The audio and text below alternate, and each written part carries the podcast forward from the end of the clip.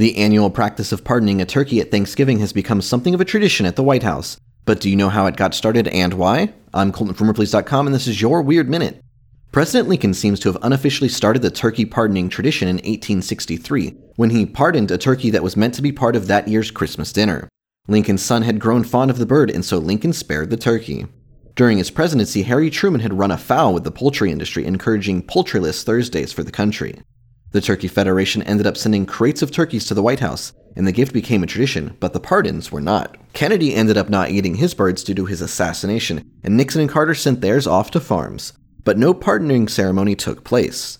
It was President George H.W. Bush who first used the word pardon when sending the turkeys away, and since his presidency, every commander in chief has held an official pardoning ceremony for the birds.